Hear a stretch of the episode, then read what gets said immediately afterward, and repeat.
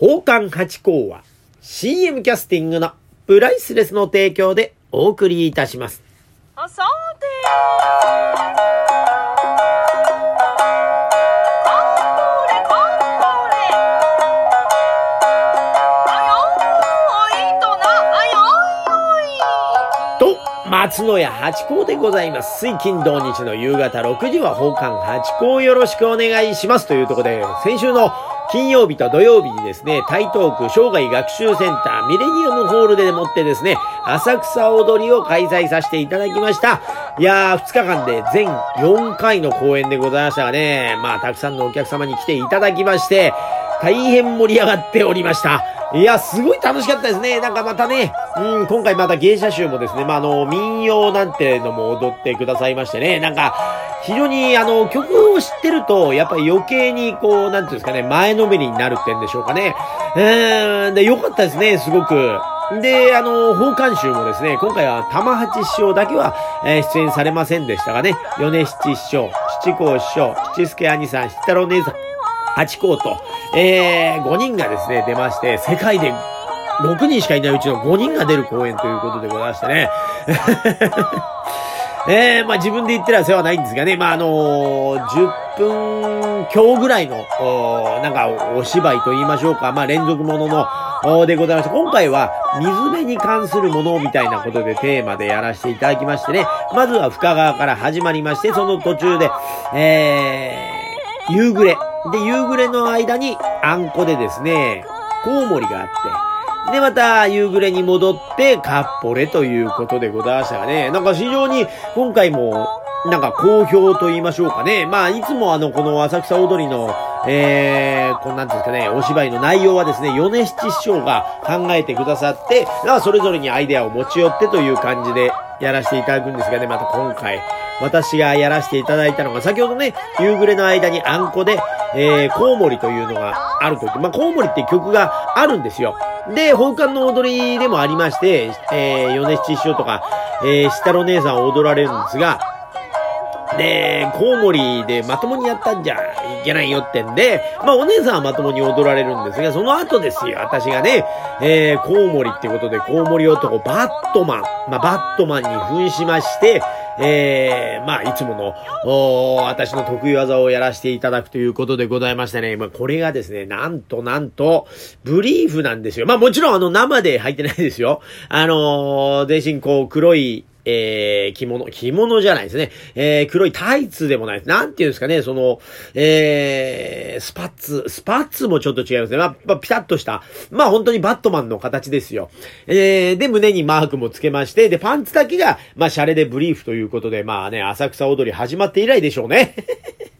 これ本公演で、まあ、あの、お化けってのがね、2月に、えー仮装であるんですよ。だから仮装の時はこういう格好しても差し支えないんですが、本公演でってのはなかなかないんですよね。で、今回は米七長がこれで行っちゃおうじゃないか、ってことになりまして、じゃあやらせてくださいってんで、私がね、えー、やらせていただいたわけでございますが、まあ、これが、皆さん、あの、ドキッとなったみたいでですね、あの、やっぱ、印象に残るというか、爪痕を残せたということになりまして、まあまあ、きっと賛否両論ね、あるんでしょうけどもね、まあ私の方には、まあ本館集の方にはですね、まああの、ピの方は、あんまり届いてございませんで、またね、あと、今回新しい試みとしましては、あのー組合理事会で決まったんだそうでございますがね、まあ、あの、カバンの会社の方とね、ちょっと浅草踊りをコラボレーションというお話があったみたいで、やりまして、最後ね、あのーまあ、踊りはちゃんとしっかりするんですが、最後にですね、まあ、騒ぎという曲が、さあさあ、浮いた、浮いたというやつね。あそこで、だいたいあの、手拭いを任せていただいたりすることがあるんですが、そこでね、手拭いを入れるのに、そのカバンを持って、で、そのカバンがですね、なんとも、あの、光るカバンでございまして、中にね、電飾が仕込んであって、で、そんなね、ピカピカ光ってるカバンから、まあ、手拭いを出してということで、非常に盛り上がったというところでございます。まあ、新しい試みをですね、浅草、えー、やっぱりね、あの、サンバが根付く街ですからね、えー、まあ、いろいろ、お声もあるんだとは思うんですけれどもね、えー、なんか新しいことが根付いて、そして、えー、さらに、さらに発展していければいいかなと思いまして、なんかすごく、えー、まあ、浅草の下流会らしい、まあ、浅草踊りだったのかななんて思いますね。まあ、あの、各課外ね、えー、神楽坂のお姉さんとかね、まあ、東京に六甲加害がございます。皆さんもう覚えてくださいましたか？今申し上げましたね。浅草、神楽坂、えー、赤坂、新橋、吉町、向島と、ありまして、またあと大井町さんとかね、えー、八王子さんなんかにもあるんですがね、この下流会のお姉さん方もよく来てくださいまして、まあ、宝冠さんがいるっていうのは、羨ましいですね、とか、うん、見栄えが変わるからすごく楽しかったです、なんてことを言っていただきました。私たちがね、まあ、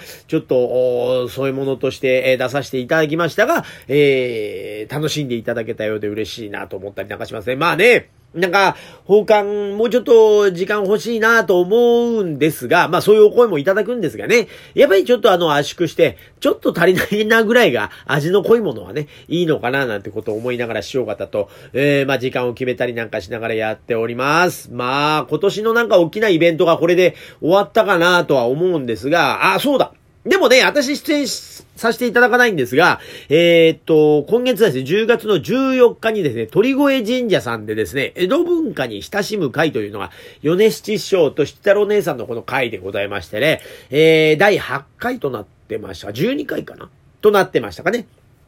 で、ありまして、えー、前回も出ていただきました、あのー、講談師のですね、緊張先生ですね。えー、宝井緊張先生が出てくださいまして、あとですね、えー、柳屋小談師匠ですかね、が落語で出てくださいまして、そしてまた、浅草からですね、えー、聖子姉さんと若菜さんが、出てくださるという回でございまして、まあ、今回はね、あの、8校目ちょっとね、あの、話し家さんが増えたりなんかしてますから、ちょっと置い置いておこうということで、私は、えー、今回出演とお手伝いの方にはちょっと行かないんですけれども、えー、これいつも盛り上がってるすごい楽しい回です。本当に米七師匠の、あの、ほわーっとほがらかな感じがですね、すごく愛が詰まった回になってます。ぜひぜひ、あの、鳥越神社、あの、わかりますかね？あの、浅草橋からちょっと歩くんですがね、あるんです。台東区の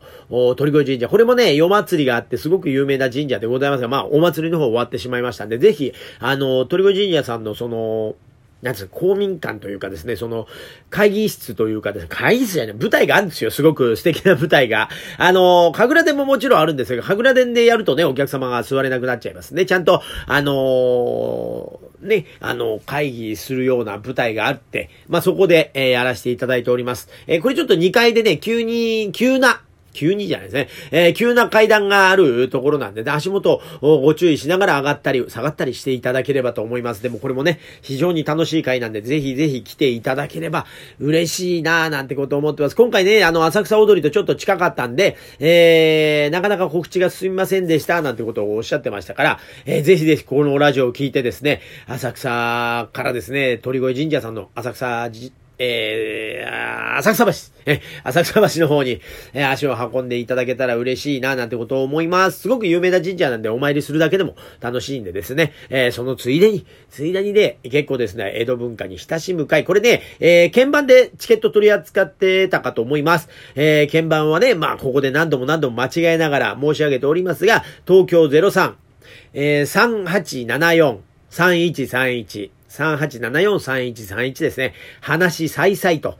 さあ、話さいさいですね。3がつきましたもんね。もうこれも古い話になりますね。で、あの、ちっちゃい頃はあの、三桁だったですね、途中のやつがね。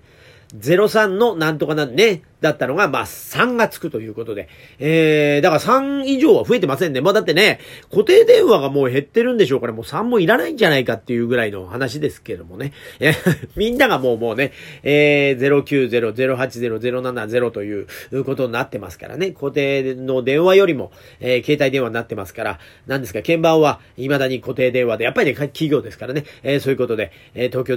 03-3874-3131お電話いただいて、江戸文化に親しむ会の力チケットをくださいと言っていただけると、えー、販売していただけるかと思いますというとこでございました。それとね、あのー、今日から、えー、池袋演芸場さんでですね、15日までの5日間、でも14日だけがちょっと私他で別でね、先にお仕事いただいていたもんでございますから、14日だけお休みいただくんですが、今日11日から、えー、12、13、15と、えー、今日終わりましたんで、えー、あと8日、3日間ですね、えー、出させていただきますこちらの方にも来ていただけたら嬉しいです。私の上がるのがですね、2番目の出番なんですね。